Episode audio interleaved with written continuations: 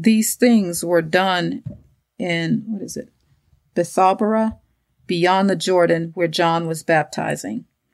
And the next day John saw Jesus coming toward him and said, Behold, the Lamb of God who takes away the sin of the world. This is he of whom I said, After me comes a man who is preferred before me, for he was before me.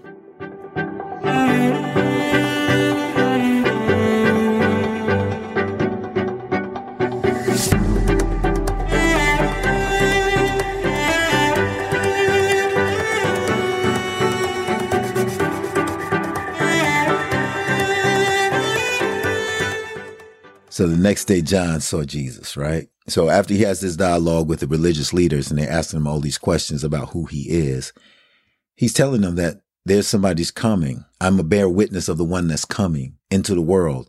And he's going to be the true light of the world. And I want you to recognize him. So he says, look, the Lamb of God who takes away the sin of the world. Now that right there, you know, once your ears hear that, What's that? What's that commercial about the the insurance? E.F. Hutton. Oh yeah. Yeah, when E.F. Hutton, everything, everybody's silent. Yeah. Everybody listening because they want to know what E.F. Hutton says.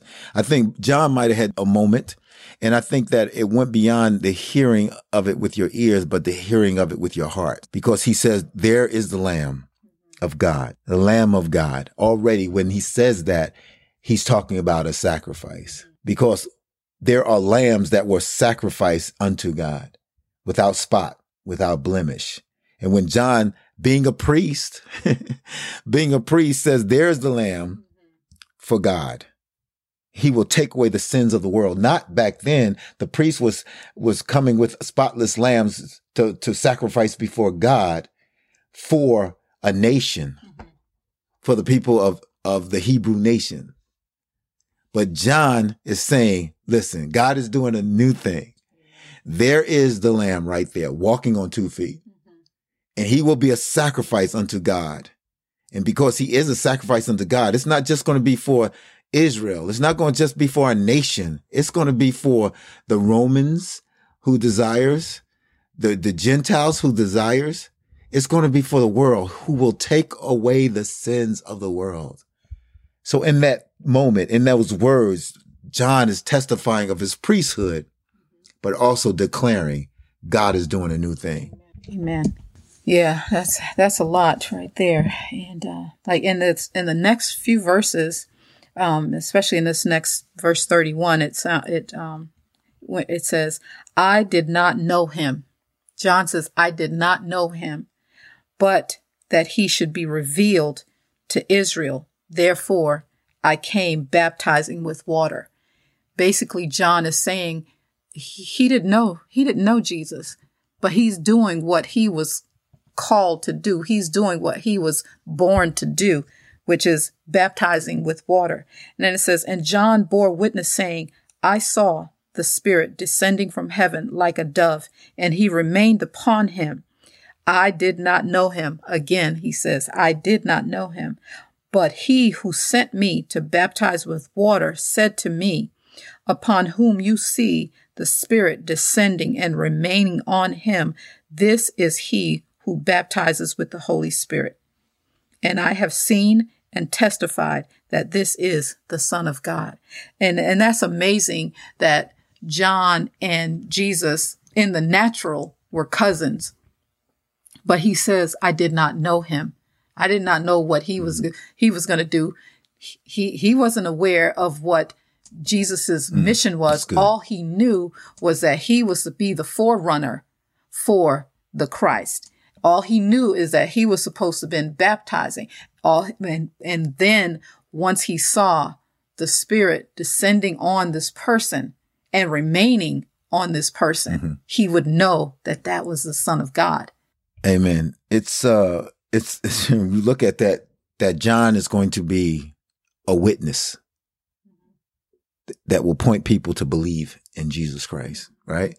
Now, it's the Spirit of God right now that's being the witness that Jesus is the one, Amen. you know? And so I myself did not know him. I love that. I love that. It's beautiful that he didn't know him, even though they were cousins. There was a level of, of understanding. And I think that we can lose sight of this parallel world of this faith that we're in. There is a carnal perception of what's going on, but there's a spiritual perception of what's going on. Yeah, it's a spiritual reality. A spiritual reality yeah. of what's going on. And when I say perspective, it's just right, your viewpoint, you know? Right, and so what we have going on here is John saying, I knew him in the flesh, but I didn't know this was the one in the spirit. Hmm. I was uncertain. And then God told me that you will know who he is. So it's amazing because you walking with your cousin, probably playing around with him and everything like that. Um, does he really know your role, your calling, you know? And you, do you really know his calling in the spirit? And so we get to this point and John is saying, I, I didn't know this about my cousin. I didn't know he was going to be the one. I just know that I had a mission to be a witness for the one that would come. Right. And this dove comes upon him. Right. I'm like, wow you, when you said that, it's just kind of, man, I never saw it from that perspective. Amen. That, that, that is, that is quite powerful because we, we don't, we just go about our business. When we read scripture, sometimes we just, we read it with the idea or the thought that these people knew what was going on because we get to see it. We get to read it. We get to know this stuff only because it's written down but they were actually living it. So they were, they were there, they were writing their life. They were writing this story that we now read. Amen. So he did not know him. He re- reiterates that uh, in verse 33, but he also says, This is my sign that he is the one because God told me. Now I see the manifestation of it. And what comes from that to me is also a validation of the ministry that you've had you realize that you were doing the will of God. Mm-hmm. And by not accepting what people wanted to make of you, trying to build you up, just like they did Jesus, they want to make him a king, right? He rejected that and said, no, I am not the one. I'm about to baptize my cousin whom is the son of God, the lamb of God mm-hmm. who will take away the sins of the world. Mm-hmm. I have seen and testified that this is the son of God. And we know in later ch- chapters or verses that he questions who Jesus is, or is he the really truly the one? And I don't know what that's about. We won't cover that, but if you want, like I said, study, show yourself approved. Get into the word. It's good stuff. It is so good. Father God, we know that the Lamb of God has come into this world to change our perspective, how we think, how we live, all for good. There is not anything that man can build or script that can provide all the things that our heart and our soul is longing for. It can only be found in Christ Jesus. That's why we have no confidence in the flesh, but we embrace the name above all names, and that is Christ Jesus. So, Father, I ask in the name of Jesus for the believers to run to you, to pursue you with all their heart, mind, soul, and strength, to make their heart ready for your instructions for days like we're having. I pray in the name of Jesus Christ that you make yourself known to us in a powerful way. We are humbly and broken. Father, we are those loaves and fishes placed in the hand of Christ Jesus that he might lift it up to you to be blessed and to be broken that we might do what you have called us to do from the foundation of the world.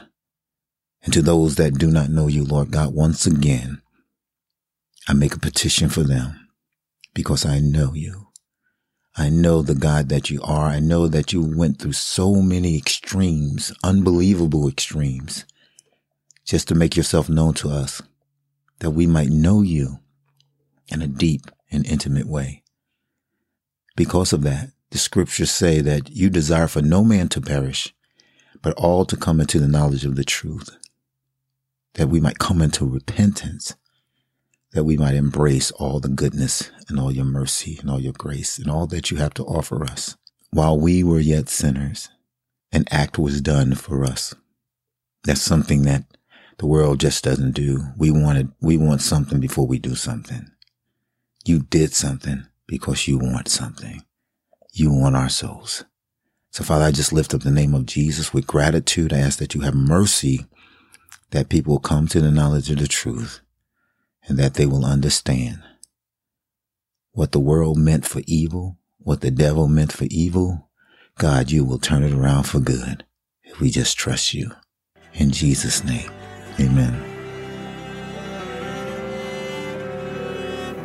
You've been listening to It Was Found in My Heart with Gary and Veronica. If you need prayer or if you have any questions or responses, you can contact us by sending us an email at iwfimh at gmail.com. That's iwfimh at gmail.com.